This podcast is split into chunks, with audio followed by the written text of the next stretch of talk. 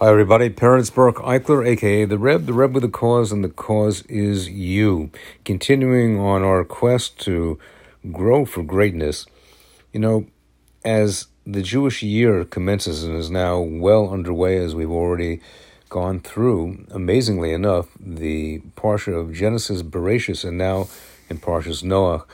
I'd like again to refer to Rabbi Zelig Pliskin's wonderful work called Growth Through Torah, in which there are a number of things that are germane, pertinent for things for us to think about as we now head, at least on the East Coast, into the fall season, heading into winter not far behind. But wherever we are, the year now begins. The year now unfolds. The year now begins to reveal that which God, HaKadosh Baruch Hu, has decreed for each and every one of us throughout the entire world. Every creature that He created, every single human being, every animal, every blade of grass, everything in the entire universe will now begin to to chart the course of destiny that Hashem has chosen for each of us, and of course the role that we play in being active participants in that destiny, making the only thing that we can possibly do is choice, the right choice. The result is always in Hashem's hand. We have a choice to be happy or not to be happy whatever circumstances we're in, that which God puts us in, which Hashem puts specifically for you and I to be able to grow from that which we are confronted with. Now, many people, for example, when winter sets in or um, circumstances can cause a person to feel down, depressed. We shouldn't have to know from it, but we know that it's a part, fact of life. You know, 80% of people are said to be on some type of antidepressant or tranquilizer, and some people say the other 20% should be. But you don't have to be. The Chofetz Chaim himself, who went through some many challenging times, as those who have studied his life know, said that there is a bona fide cure for the ailment of depression or being down or feeling negative. And it's not a panacea, it's tried and true. And it's right in the passages which are quoted at the beginning of Bereshis of Genesis, which says, Bora Lakim Esashamayim Vesaaretz, and then it goes on to say, Veyomer Lakim Yor Vayor. And Hashem said, Let there be light, and there was light. Let there be light, and there was light. Vayehi Or, Vayehi Or. There was light. The Chofetz Chaim tells us that merely knowing that there is a Ribono Shel Olam, a creator, the only creator, that in itself should bring us comfort and give us uplift and a um, a positive outlook to realize that everything is in his hands and everything he does is for our good. But that's not always easy to implement into a course of action that changes your state of mind and the, the way we react to and the way we deal with things that are given to us. So Hashem brings us to it, He will bring us through it. But He says by repeating this phrase, Yehi Or, Yehi Or, Vayomer Elohim, or Yomer Elohim, Yehi or, Vahi or, Vahi or, Vahi or, and there was light, and there was light. It's not merely a mantra, it's a fact of life, or a fact of light, actually, which should reinforce our sense of belief, of trust, confidence, absolute knowledge that HaKadosh Baruch Hu is guiding us, and that from Sohu Vohu, chaos, darkness, the deepest darkness a person could experience, and the next instant, a radiating light that lit up the entire universe.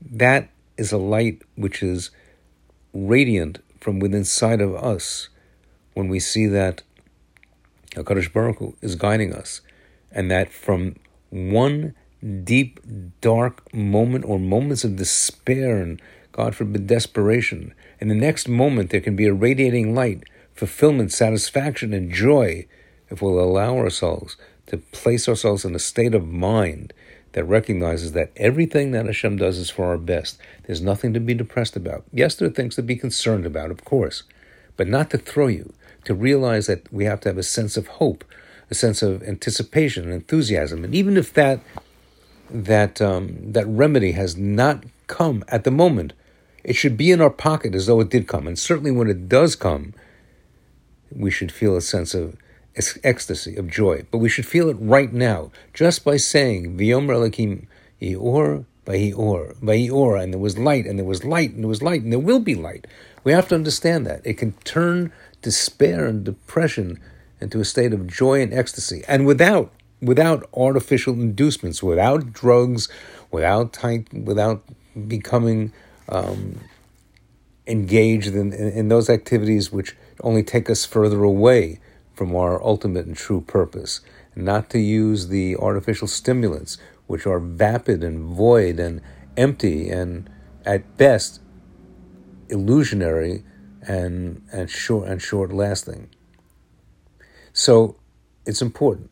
I want you to think about it. It's something I use and it helps, and I can tell you that when that personal redemption actually comes, you'll be glad that you were one of those who said, Vayomer Lakim or Vayi or, Vayi or, Vayi or, and there was light and there is light. And one of the ways you can do that also, we see in Parshas Noach, as Rabbi Pliskin points out, by seeking the company of people who you can learn positive qualities. You know, I once spoke to a person who told me that um, he just had a negative outlook on everything. I mean, literally everything. And I told him, you have to be more positive. And he told me he was positive. He was positive that he felt miserable, but that's not the way to do it.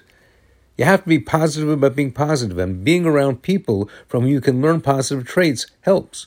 When it says Eleh toldos Noach, and these are the generations of Noach, Noach was a completely righteous man in his generation. Now, Rashi cites two Talmudic opinions from the Talmud, Gemara, and Sanhedrin regarding the words in his generation. Now, some see this as a praise of Noach. In an evil generation, he was righteous by comparison. If he were in a righteous generation, he would have been even more righteous. But other others see this as a negative statement. Only in his own generation was he considered righteous. But if he were living in Avram Avinu's generation, he would not have been considered anything special according to that opinion. Now, the Chasam Sofer commented on this that both opinions are actually correct, and there's not really an argument. Well, how could that be? So, if Noah would have stayed the way he was in his own generation, then in Avram's generation, he would not have been special. But the reality would be that if Noah were in Avram's generation, he would have been influenced so positively by Avram, and Noah would have been much greater than he actually was, brought down in Toras Moshe. Now, this is a fundamental, very basic lesson on the importance of being in the presence of elevated, positive people. We are all influenced by our surroundings. We all know that. You go into a perfume factory, you're going to come out smelling like perfume, or in a place which is not so wonderfully scented, the exact opposite. When you're close to people who act in an elevated manner, when they're up, when they're positive, when they are people of character who understand meaning and value and purpose and views our lives, you are automatically influenced in positive ways. You know, Rabbi Yisrael Salanter was once asked if he had studied under Reb Zundel Salant, who was known to be his teacher. You know Rabbi Salanter replied? I didn't study under him, I saw him. Which means that not only was he a student, but he was an observer. It's interesting, the word in English for face, I believe Rabbi Pesach Krohn pointed this out, um, is also related to the word facade, that which is the outward appearance. So in, in secularized vernacular, the facade or the face of a person shows the external. However, interestingly enough, from an authentic Torah perspective, in Yiddish or in Hebrew, panim is a person's face, a shena panim, a beautiful face, but it also reflects the word panim, panim, inside, that the face is a clear indicator of what's going on inside a person. If you look at a person's face and study it, you'll be able to determine what is going on inside that person. Unless the person is just a Moiridig, poker player. But even a poker face eventually will concede to the reality beneath it. Just take a careful look at a person's actions, as Rabbi Yisrael Salanter did of his Rebbe Reb Zundel. Just taking a careful look at his actions and habits were already an entire series of lessons in elevated behavior.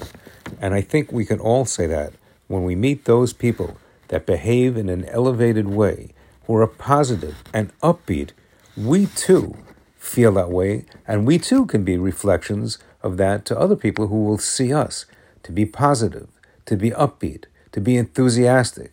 The outside affects the inside. Let your punim your face shine with the inner joy of knowing that Hashem is in control of everything. And remember, Vayomer Elokim Yehior Vahior. There was light. As I said before, it's not just a fact of life, it's a fact of light. Your face can light up the entire world. And start by lighting up that which is inside you to bring joy to yourself and joy to others. Parents B. Eichler, aka The Reb, grow for greatness.